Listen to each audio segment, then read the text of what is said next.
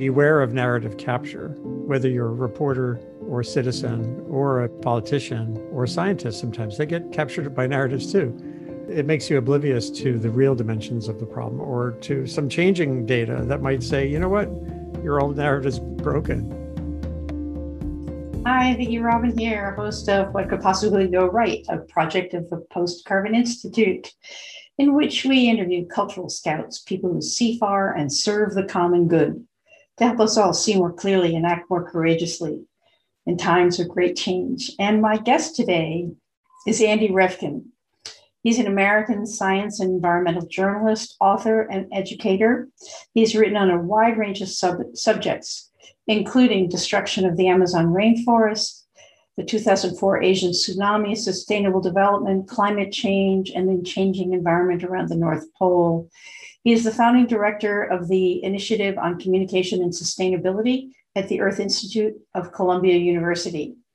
I'm going to leave that uh, introduction short so that we can get onto the conversation because we it was far ranging and a bit long. So um, you will see more about Andy in the show notes. And here he is, Andy Revkin.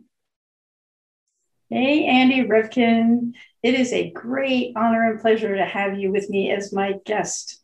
I am a long admirer of your work, of telling stories we need to hear about our interlaced global crises, bundled currently under climate change, but they've been bundled under many headings for the entire your entire career.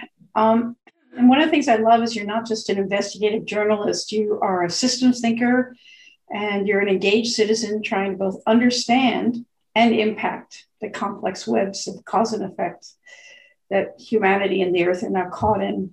Um, and I see, I call my guests cultural scouts, and I see journalists as a particular breed of cultural scout.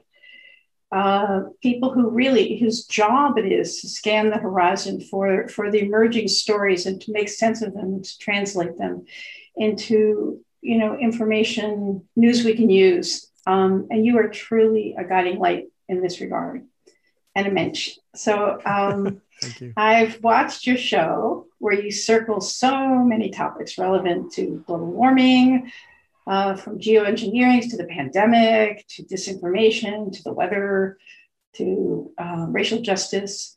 And so now I want you to pull it all together for us through your own lens. So, where do you see the light shining most brightly on the horizon? And what are the most promising trends, the interventions? Where can we put our own fingers on the scale as the world still turns? And fundamentally, Andy Revkin, what could possibly go right? Yeah, really. These days, that's a pretty good question because it feels so often that things have gone terribly wrong. I guess I, to, just to start with, I tend to have a daily rhythm where I wake up focus on things that are going right. You know, I, I kind of I have a, a, very positive sense of what can be happening and what to, what what I can look at, and then by the end of the day, I can get pretty dispirited and kind of worn out. Anyone who's been um, online, particularly in, in recent uh, months, can have that feeling of despair. But I always wake up the next morning with the sense of okay, so when you look at my shows, for example, that I, have done through the through the Earth Institute, um, they don't they're not clean and neat. They don't start.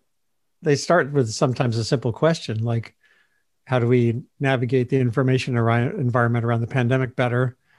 But they usually end up with more questions than answers. But I don't. That doesn't bother bother me. I know that these are, as you say, they're they're systemic problems, and solutions are not just like turning a knob or uh, turning off the volume or uh, on climate change, for example, these days there are a lot of people who just want to turn up the volume and think that that'll solve the climate problem. Uh, you know, a, a, a, harsher headline: use the word climate emergency instead of climate crisis, instead of climate change. And I'm not like I, I, I don't have a lot of faith that that's the that's the answer. The answer is on better awareness of conditions, um, a nonpartisan way to look at risk, whether it's climate risk or pandemic risk? What are the drivers of risk? Once you identify the drivers of risk, I mean, what's putting people in harm's way or the, the biosphere, if more more generally, if that's the question, and then who who is situated in a way that can um, lower the risk or, or, raise the opportunity. And when you when you use a sort of a risk framing, a lot of the um, it doesn't become much, as much about rhetoric or even writing, you know, which is what I do most of the time. You know, I've been writing articles for decades, thousands of articles on these issues, five books, and it becomes more about what's the ecosystem, who needs to talk to whom to make a difference on this issue. And that leads to really to my big aha after the first 30 years of journalism, or really, I guess 25 years, toward um, looking at models for better conversations as a as a as important as telling a better story. The narrative, in fact, narratives can sometimes get in the way of solutions. I I have been tweeting for those on Twitter the hashtag narrative capture, saying beware of narrative capture. And that's basically where you're captured by a narrative, whether you're a reporter or a citizen or a politician or scientists sometimes. They get captured by narratives too.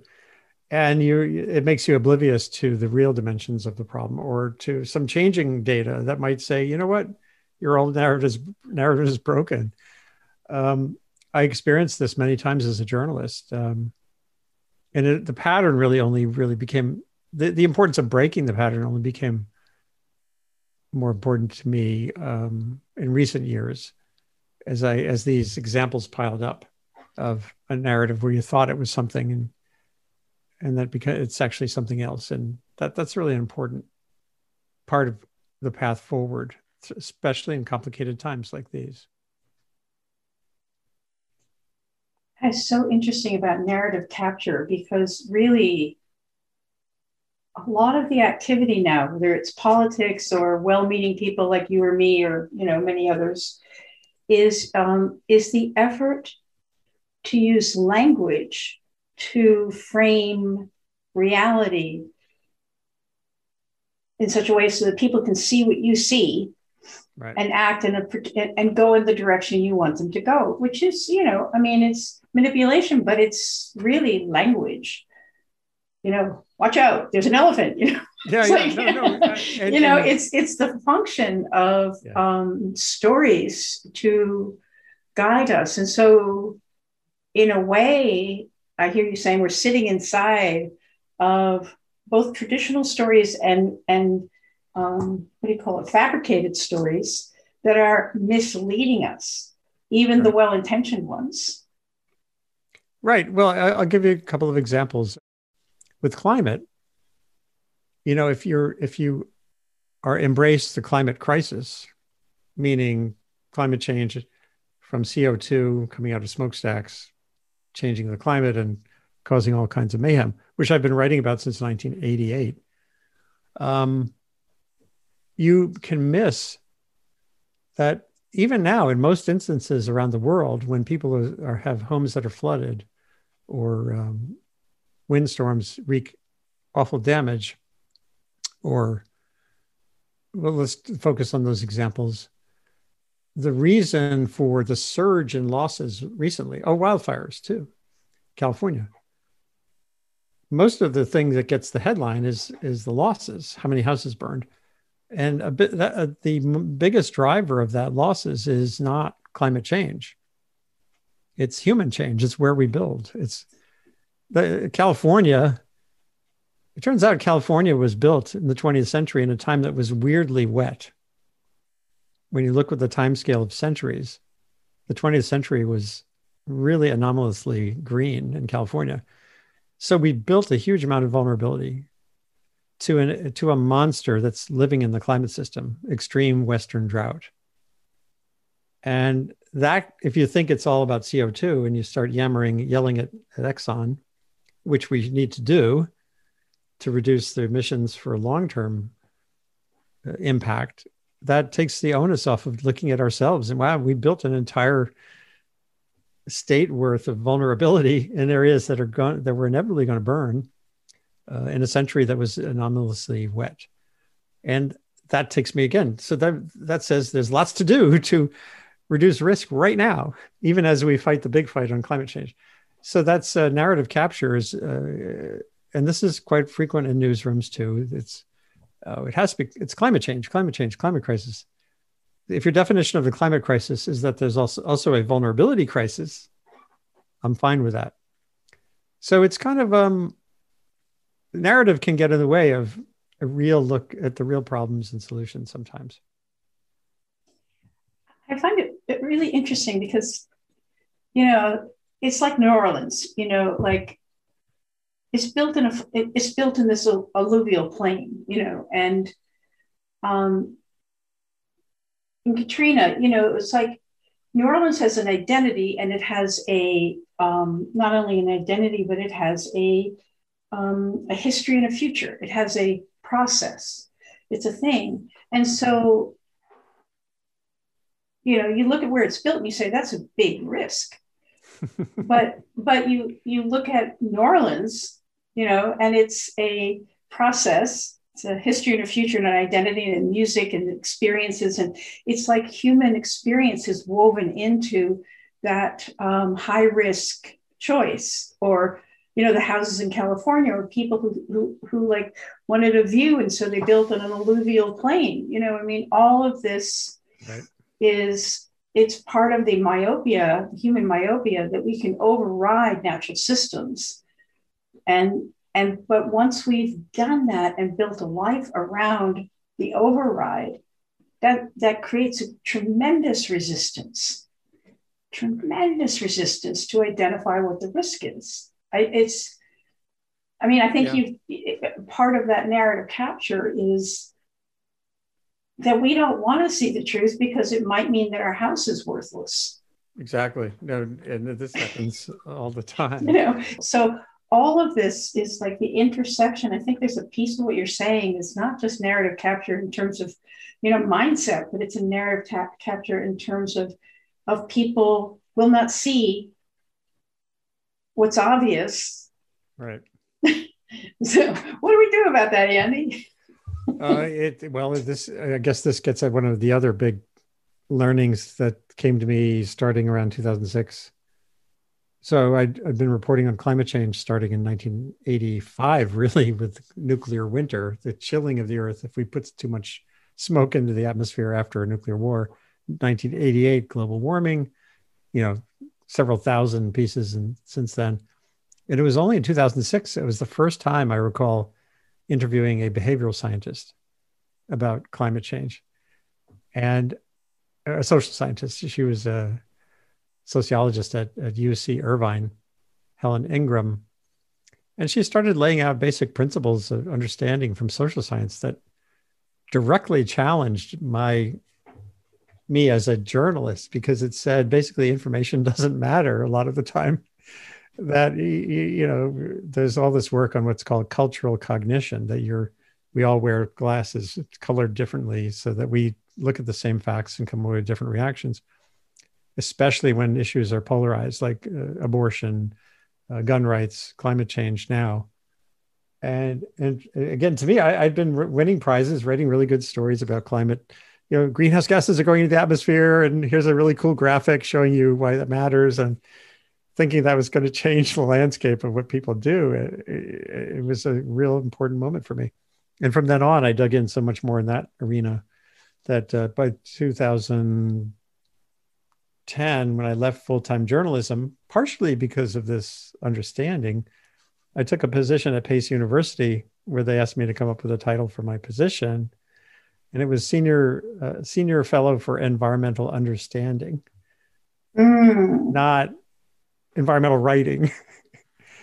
and to me, that says a lot too. I, I was realizing I had faltered on that component of the communication landscape, the reception, the reception of information, the rejection of information, and how that even then translates into action. You know, there are plenty of people who, uh, when you ask them in a polling question, are deeply worried about global warming, but what are they doing about it? Not so much. So, so I've just decided to get more focused on efficacy than on uh, art, the art of writing and the like. Mm. I, I, could write lots of more, lots more great stories about global warming and biodiversity loss, like my book on the Amazon. And if I, but I also am carefully interrogating myself about, is that the best use of my time uh, at this time? In, in some instances, it is. I still write books and I'm not stopping writing uh, or communicating, but I'm trying to keep that bigger picture in mind too.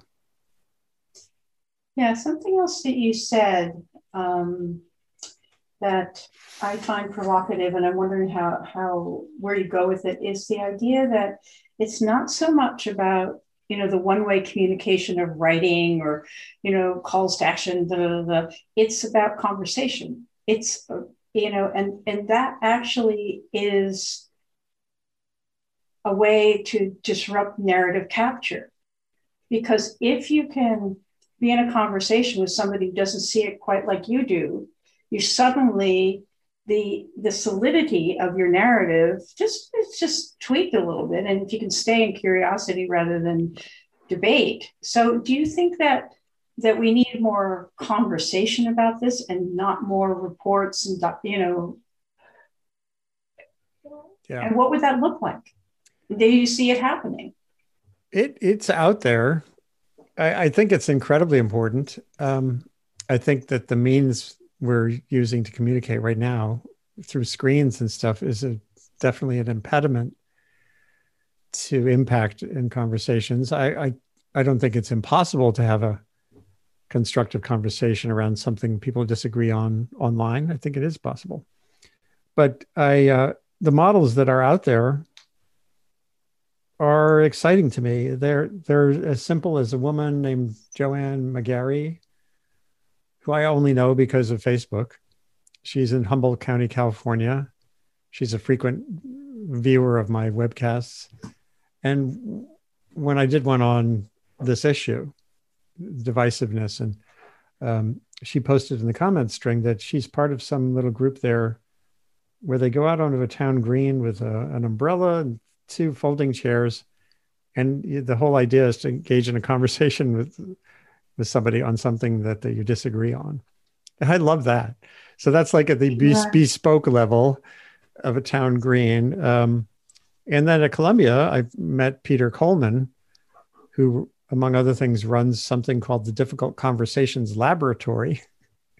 Mm-hmm. His whole, for 20 plus years, he's been studying conflict and complexity around the world. And his, his mantra is you don't need agreement, you just need cooperation. So you can have a conversation amid complexity and conflict, and you can agree on some things that to do. Uh, you can come out with a template of actions despite having strong disagreement on stuff. Um, Congress used to do that. Right.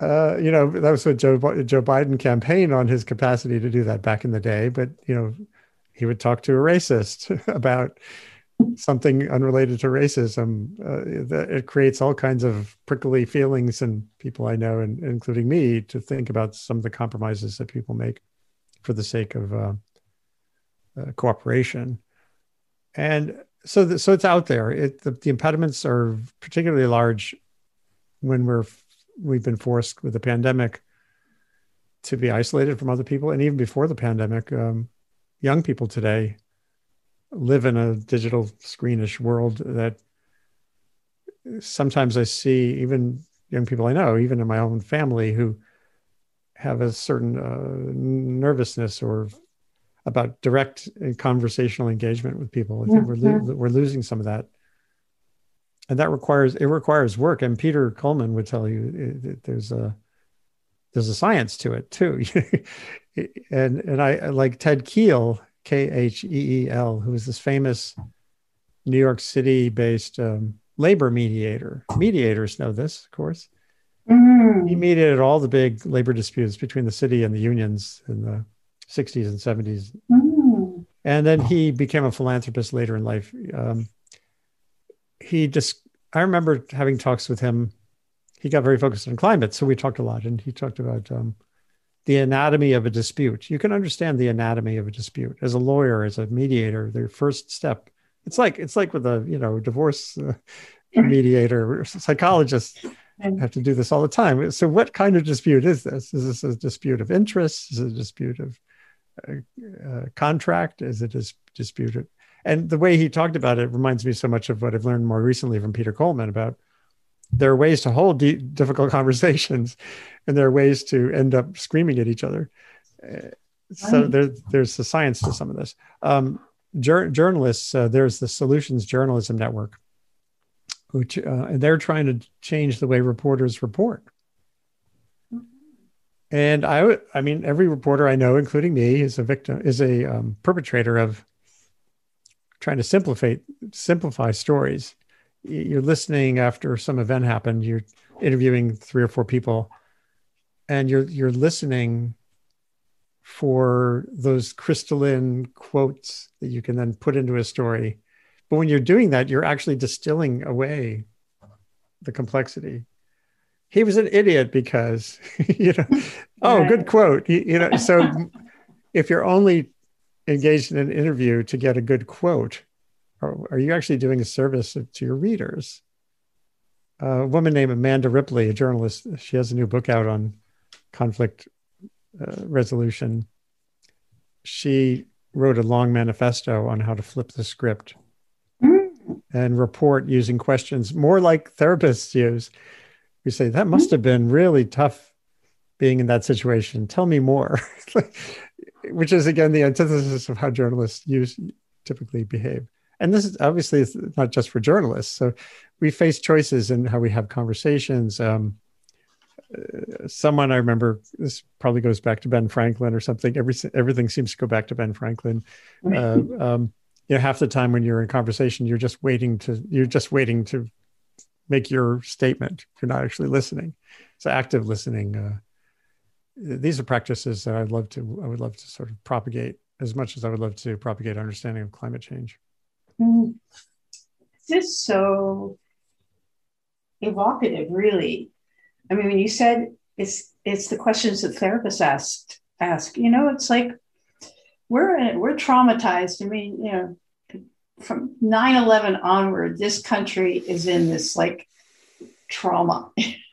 like we are not the good guys. We are not in control. You know, it's just like yeah. this sustained and you know, when you know, in psychology in therapy, you know, when somebody's in a trauma, you have to ease them out of the trauma before they can even begin to work on the, on anything that's underlying. And so is there some way in which some some compassionate intervention in our traumatized psyches here in this you know sort of dominant nation you know and the world as well. So i mean and so as you say you know activists like to scream at each other louder are actually if if we're in a traumatized a traumatized collective experience and people are acting out of trauma, that's a frame to look at this, then, you know, activists yelling at each other is just actually, oh man, it's making it so much worse. Yeah. Um, and even so, stepping back from the, um, the discourse part, there's also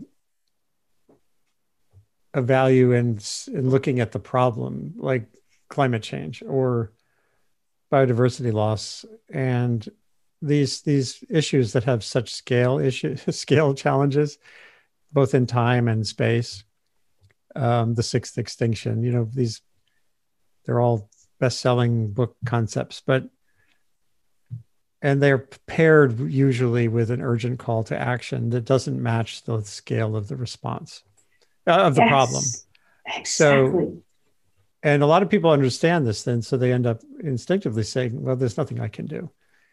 And that can lead to paral- further paralysis. Now, I, another bit of a um, evolutionary moment for me came almost 10 years ago when I, uh, I was lucky to go through most of my life. You know, I've had accidents and things have happened, but my first real mortality moment came in uh, 2011 when I had a stroke and uh, it was very lucky. Uh, it just people can Google for stroke, lucky, and Revkin and find lots of things I wrote about it.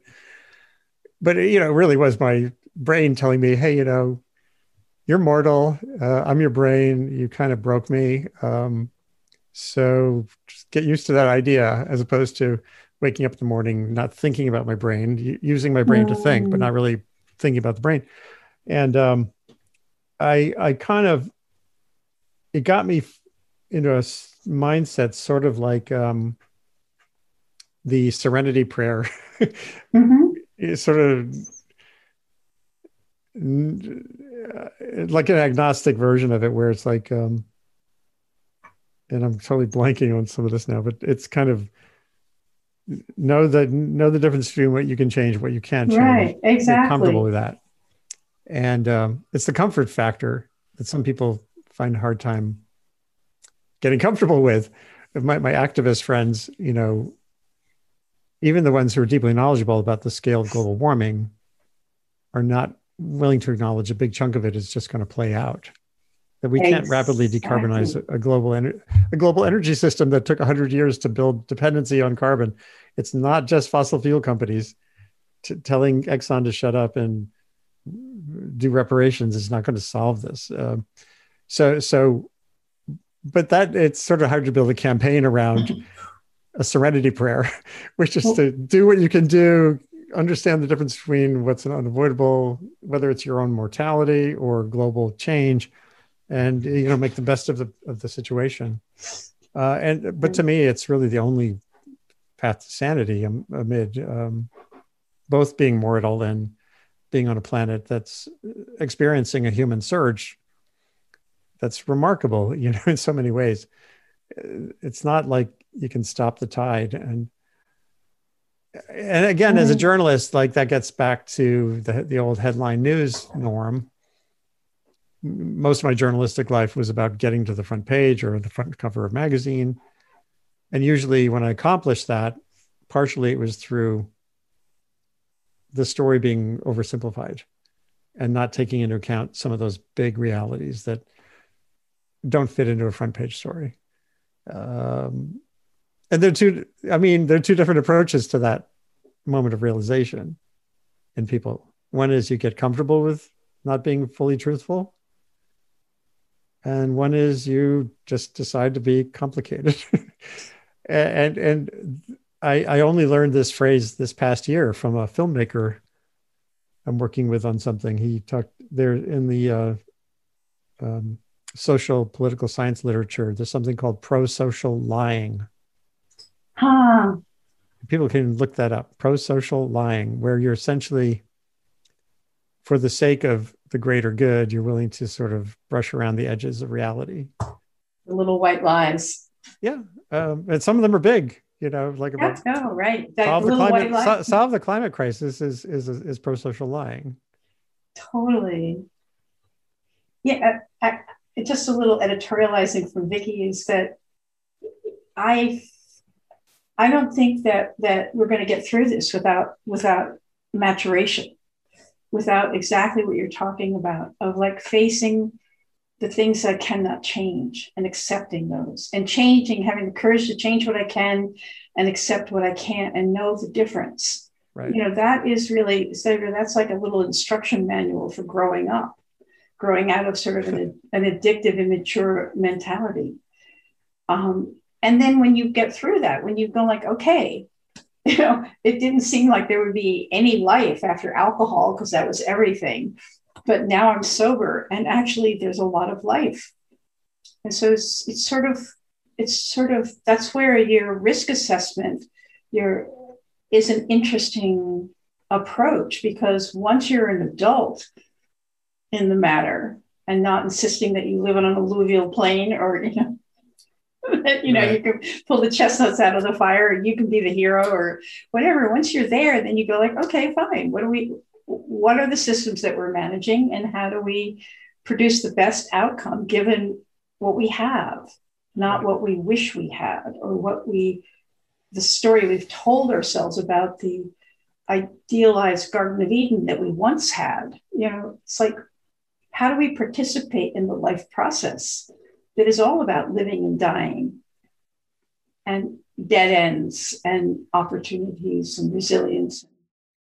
it's not an imposed story that an activist can craft that will inspire everybody to take a new direction. It's it's the fundamental story of you know being a creature.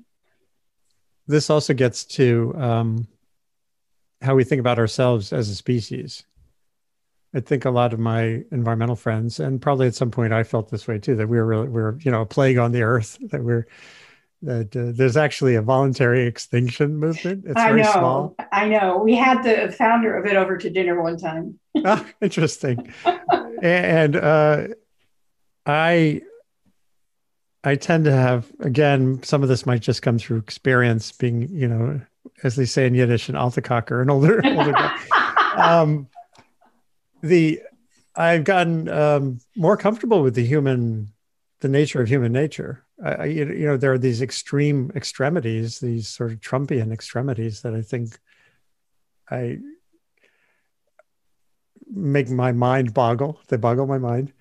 But if you look at us in our grand, in the grand scheme of things, we still have made the world a, an interesting place, and we've done terrible things and through history, uh, both to other people and peoples, and to other species some of it unwittingly, some of it wittingly. And yet I, I still feel that overall we're kind of perfect in a way for this sort of weird landscape we live in right now. That's partially our own creation, partially a planet we still don't fully understand. You know, I just did a session recently on the volcano in in um, the the La Soufriere volcano in Saint Vincent and Grenadines, and it's been sitting there waiting to blow for a long time lots of lessons there about, as you were saying about New Orleans, learning to live in temporary landscapes. Um, and so, what we want is adaptability. What we want is variety.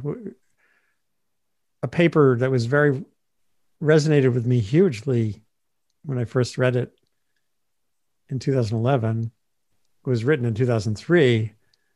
It was on what's called response diversity in ecosystems as a source of resilience by a guy named Thomas Elmqvist at, uh, in Stockholm. And what they looked through all the literature and they found that basically the resilience of an ecosystem to an environmental stress is more a function of the um, diversity of responses that species that have a function in that ecosystem have to the stress than it is of this the diversity of species. So you, you think of like a rainforest well you want to have lots of species and that gives you resilience. It's not that's actually not demonstrated in science. It's the capacity for the species that do some function in the ecosystem to respond to a stress in many different ways so that you're not stuck you know if every species just kind of hungered into its shell then that would be a problem if if the thing you had to do was run um, and so I saw this paper. I read about this in a piece where, um, if anyone just Googles for response diversity and Revkin, they'd find it. Um, in a social context, it then became clear to me that you know you you want to have edge pushers and you want to have go go it aloners and you want to have communitarians and you want to have someone tending the fire. And if we have if we all were edge pushers, H, H sapiens would not be here today. If we all were sit by the fire types, we would not be here today. So right. somehow part of that um, serenity prayer relates to embracing the perfect imperfectness of our nature as humans. I could talk to you forever, but I think that's a wrap. I think that's your pearl of wisdom um, it's not a pearl it's like a string of pearls or maybe it's not even a string of pearls it's like a bunch of little seashells that somebody put little holes in because it's it's very diverse. Hey thanks for listening. Don't forget to subscribe and leave us a five star review so that this hopeful message can get out to more people. Check out post carbon institute's resilience website for show notes and for more guest information. Join us on Patreon and become a financial supporter of the show and for exclusive content and special online events. Thanks also to Asher Miller, Amy Burringrud, and Clara Winter Post Carbon Institute, plus production assistant Michelle Wig from frugalityandfreedom.com.